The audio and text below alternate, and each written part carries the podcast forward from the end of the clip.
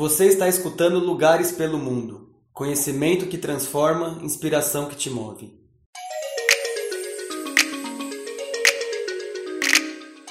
Olá, como está você? Tudo bem? Meu nome é Henrique Amato, estamos em mais um podcast Lugares pelo Mundo. Hoje temos o enorme prazer de ter Luciano Palumbo de volta para mais uma conversa aqui no nosso podcast. Luciano, seja bem-vindo. Pô, muito obrigado, Henrique. Muito obrigado, Lugares pelo Mundo. Sempre uma honra, né, cara, tá aqui com vocês, conversar com vocês, escrever pra vocês. Uma plataforma que a gente gosta muito de colaborar, apesar de estar um pouquinho ausente, né, fugindo um pouco. Não, na verdade, muito trabalho mesmo, mas assim que der, a gente volta a escrever aí um texto para os leitores de vocês.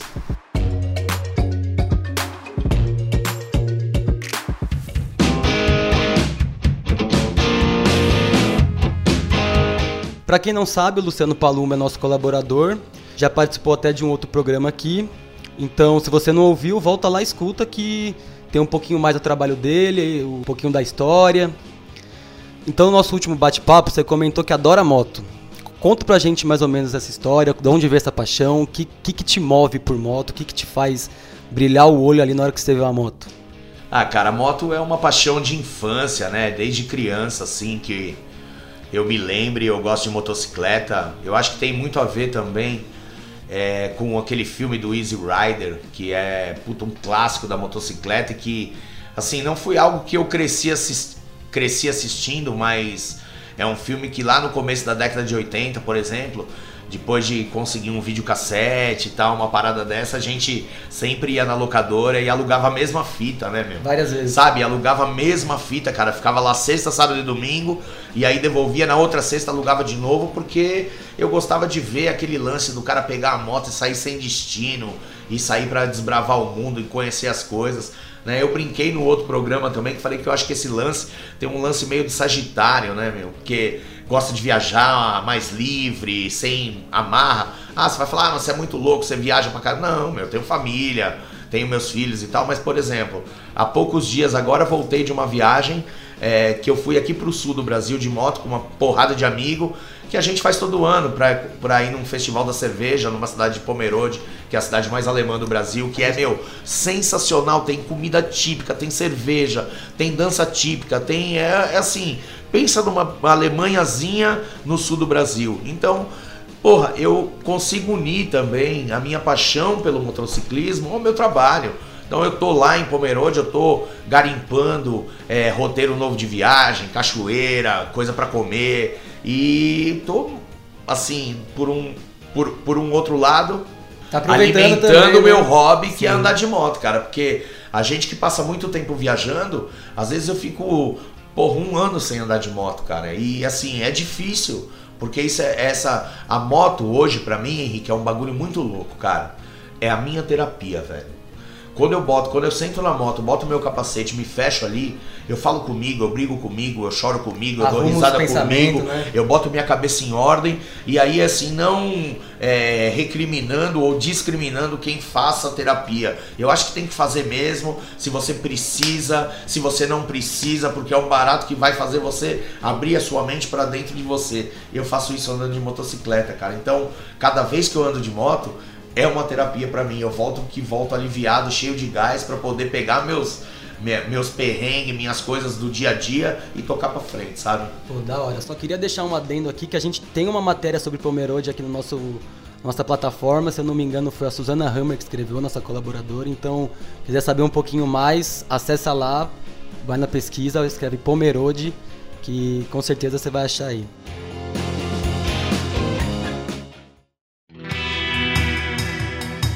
Tava falando sobre terapia e tal, eu tenho um pouquinho disso também com música, né? Eu tenho banda e tal, então pra mim, quando eu tô no estúdio ali, eu ligou o amplificador, acabou o problema, acabou qualquer coisa. E pra mim, eu lembro muito da primeira vez que eu entrei no estúdio, assim, tipo, de você ligar as coisas e você entender. Com moto é parecido assim, a primeira vez que você subiu numa moto pra ligar ali, que você escutou o ronco, que você escutou o... Como é que você lembra dessa sensação? Ah, cara, vou te falar que, assim, é muito louco, né? Por exemplo, eu não lembro agora, assim, eu não vou saber descrever essa primeira sensação que eu tive com a moto, assim, a primeira. Mas cada vez que eu sento na moto e ligo, eu acho que eu tenho essa mesma parada, sabe? É diferente. Porque, assim, cada viagem é uma estrada, cada dia é um dia, às vezes você sai de casa com sol, você vira duas esquinas, pega chuva, e sabe? Mas assim, o lance do vento na cara eu acho que é o que mais me faz, me impulsiona para andar de moto cada vez mais, sabe? Eu já mudei de marca, já andei de custom, de big trail, andei de tudo, cara, mas assim, eu acho que se eu tivesse grana e tempo, eu teria uma de cada estilo. Imagina. Porque assim, é o que eu gosto. Eu não sei que instrumento você toca, guitarra, contrabaixo. Você não teria um de cada um? Você teria todos. Você teria um acústico, você teria um violoncelo, você teria um baixo Fender, daqueles que todo mundo quer ter, aqueles jazz bass, né? Precisam. Que é um baixo, né? Então, nem me fale. E aí assim, comigo é a mesma coisa, não muda. Então, eu acho que esse lance contigo, com a música, comigo, com a motocicleta, o outro com a gastronomia, o outro com o andar de skate. Cada um se acha ali, né? É necessário, se faz necessário isso. No tempo que a gente vive hoje, escravo da tecnologia, do celular, da internet, dos aplicativos, sabe? A gente precisa, cara, ter áreas para escapar, para poder se alinhar e continuar caminhada. Sim, sabe? Com certeza. Pra gente que de fora, que não entende muito da moto, acreditar uma pouquinho mais forte, uma um pouquinho mais fraca, tal. Quando você começou ali a ter um interesse, você tinha um modelo que você mais gostava ali, que você falava, pô, isso aqui é o meu sonho de consumo. Você realizou? Realizei. Pô, aí é demais. Não, e assim, interessante, cara, porque eu sempre gostei de moto custom, né?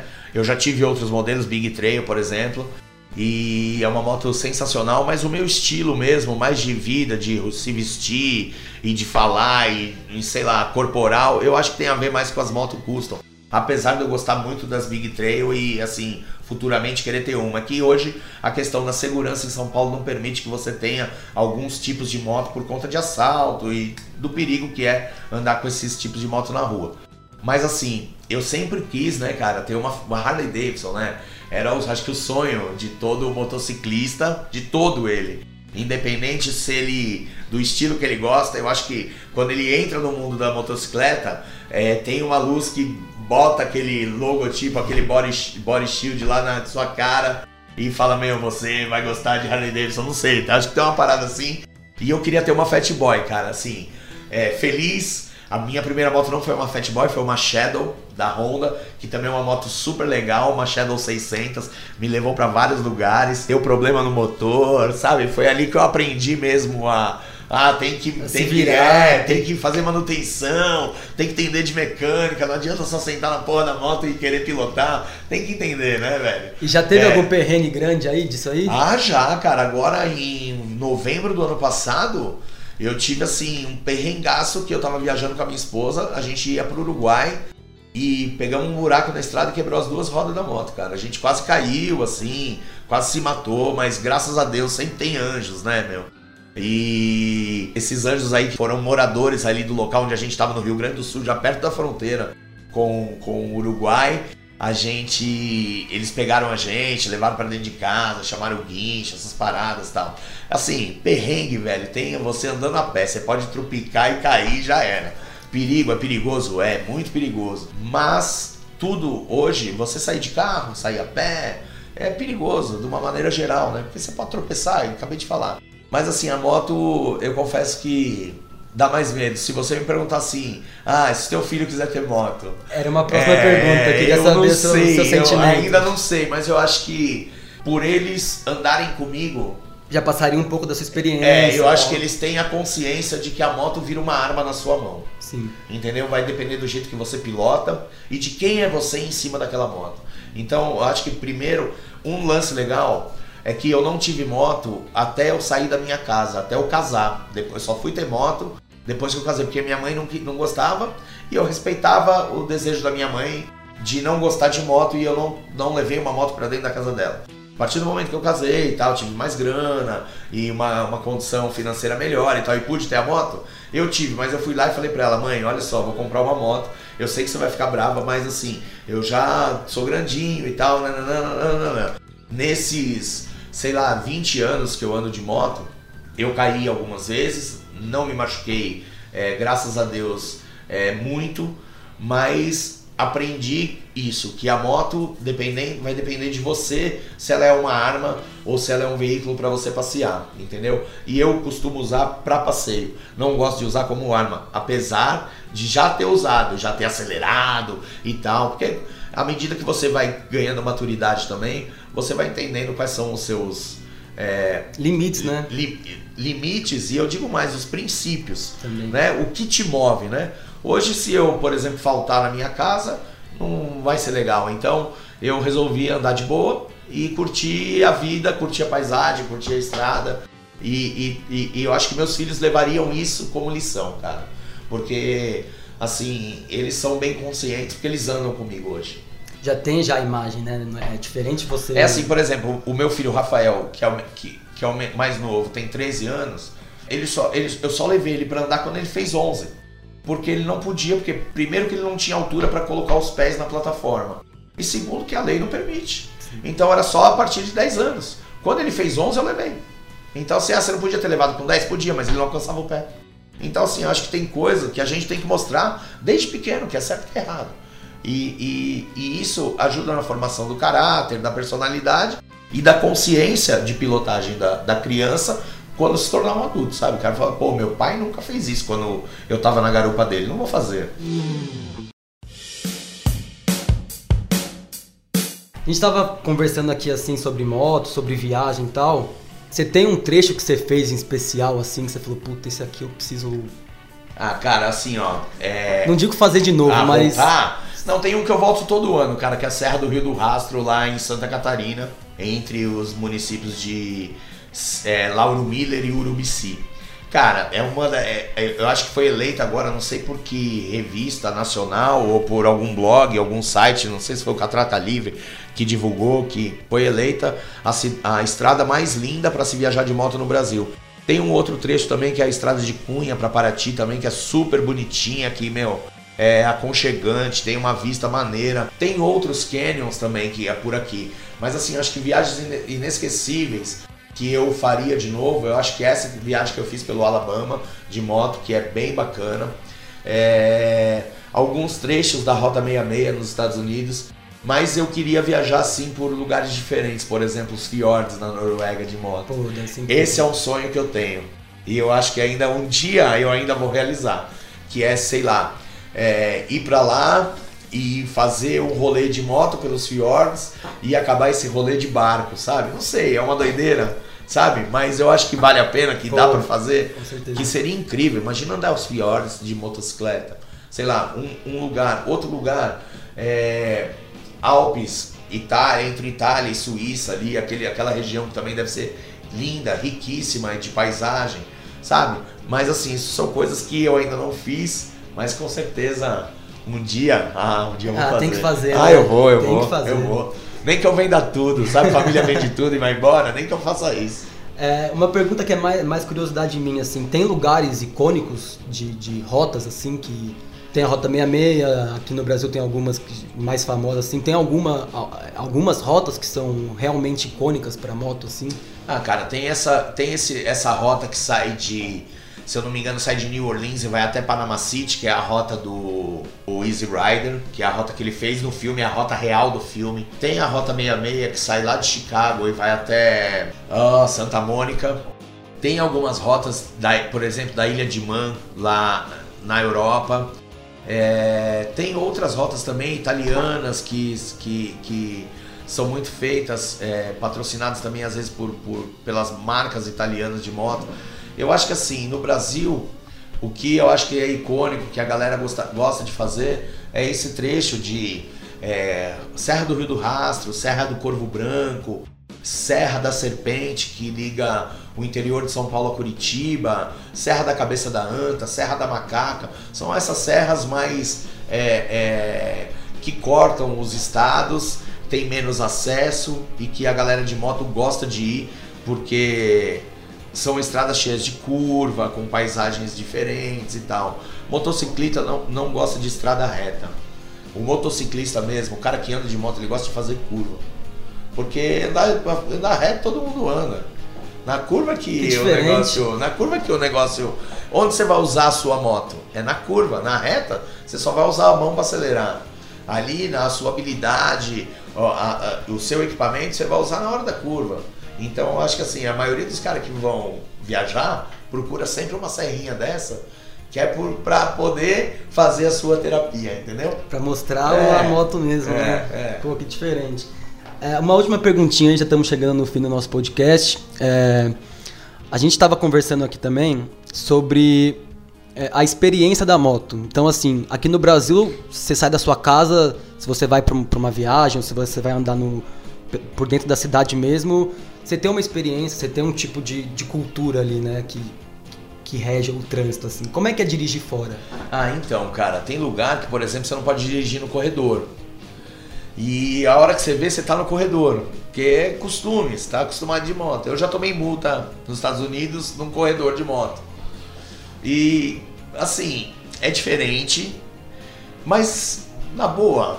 Acaba sendo igual. Acaba sendo bem parecido, sabe? Tem lugar que os caras, os motociclistas também não podem andar no corredor e andam. Então, assim, o que eu acho que é mais louco são alguns lugares... que, por exemplo, você não tem a obrigatoriedade do capacete. E aí você vê todo mundo de capacete, só você retardado de capacete, entendeu? Então, é tipo numa festa de fantasia. Pelado, você tá pelado, né? Você é naturista? Não. Aí você vai na praia, lá tá todo mundo pelado, você tá de sunga. E você fala, mano, não vou tirar. Não, entendeu? Tá acostumado, não sei. Eu acho que essa é uma experiência que de repente é diferente. A de pilotar, claro, cada lugar tem a sua lei e tal. Eu nunca pilotei moto, por exemplo, num país de mão inglesa, né? De mão contrária. Sim, na direita. Carro já pilotei, bati. Bateu? Ah, bati, é. Não era aquela rua que eu tinha que virar, era outra. Aí eu virei naquela e bati de frente. Mas assim, acontece, cara. Ainda bem que a gente não tinha bebido, tava tudo acabando de acordar. Mas assim, acontece, são coisas que acontecem. Agora, por exemplo, eu fui pra Itália e eu conheci um cara lá, que a gente ficou hospedado em cima de um restaurante. Esse cara tinha uma moto igual a que eu tinha no Brasil na época. Cara, a hora que eu mostrei a foto da minha moto pra ele, pra você ver como o espírito do motociclista, ele é muito louco. O cara não deixa você sentar na moto dele, porque a moto é dele, velho. Mas se ele vai com a tua cara, ele te dá a chave da moto pra você andar. E esse cara, ele entrou no... Eu fiz o pedido no restaurante. Estávamos a minha família inteira, eu, minha mãe, meu pai, minha mulher e meus dois filhos. E ele voltou com 2 capacetes e a chave da moto, falando pra mim e pra minha mulher, meu, vocês estão quantos dias sem andar de moto, viajando por aqui? Pega a moto, vai até outra cidade, vai dar uma volta, vai aliviar a cabeça. E ali eu fiquei estarrecido, porque assim, porra, o cara não me conhece, nunca me viu, acabei de sentar no restaurante dele para pedir um prato e ele me oferece a moto. Então, assim, é um negócio que é um espírito de companheirismo, de liberdade, que quem não anda de moto, às vezes acha que a gente é, tipo, maluco, mas não é, cara. É uma parada que tá dentro da gente e se não puder ir, porra, vai você, entendeu? Esse lance da solidariedade, do companheirismo na estrada. A gente acaba levando isso pro resto das coisas. Eu, por exemplo, tenho amigos hoje que eu conheci há 10 anos na estrada, que são amigos mais próximos do que os amigos que eu tinha na infância. E são amigos que eu conheci na estrada, num perrengue, por um pneu furado, falta de óleo, falta de combustível. Liga, os caras hoje a gente troca a frequência de casa um do outro, os filhos são amigos. É uma parada muito louca, muito louca mesmo. Que demais.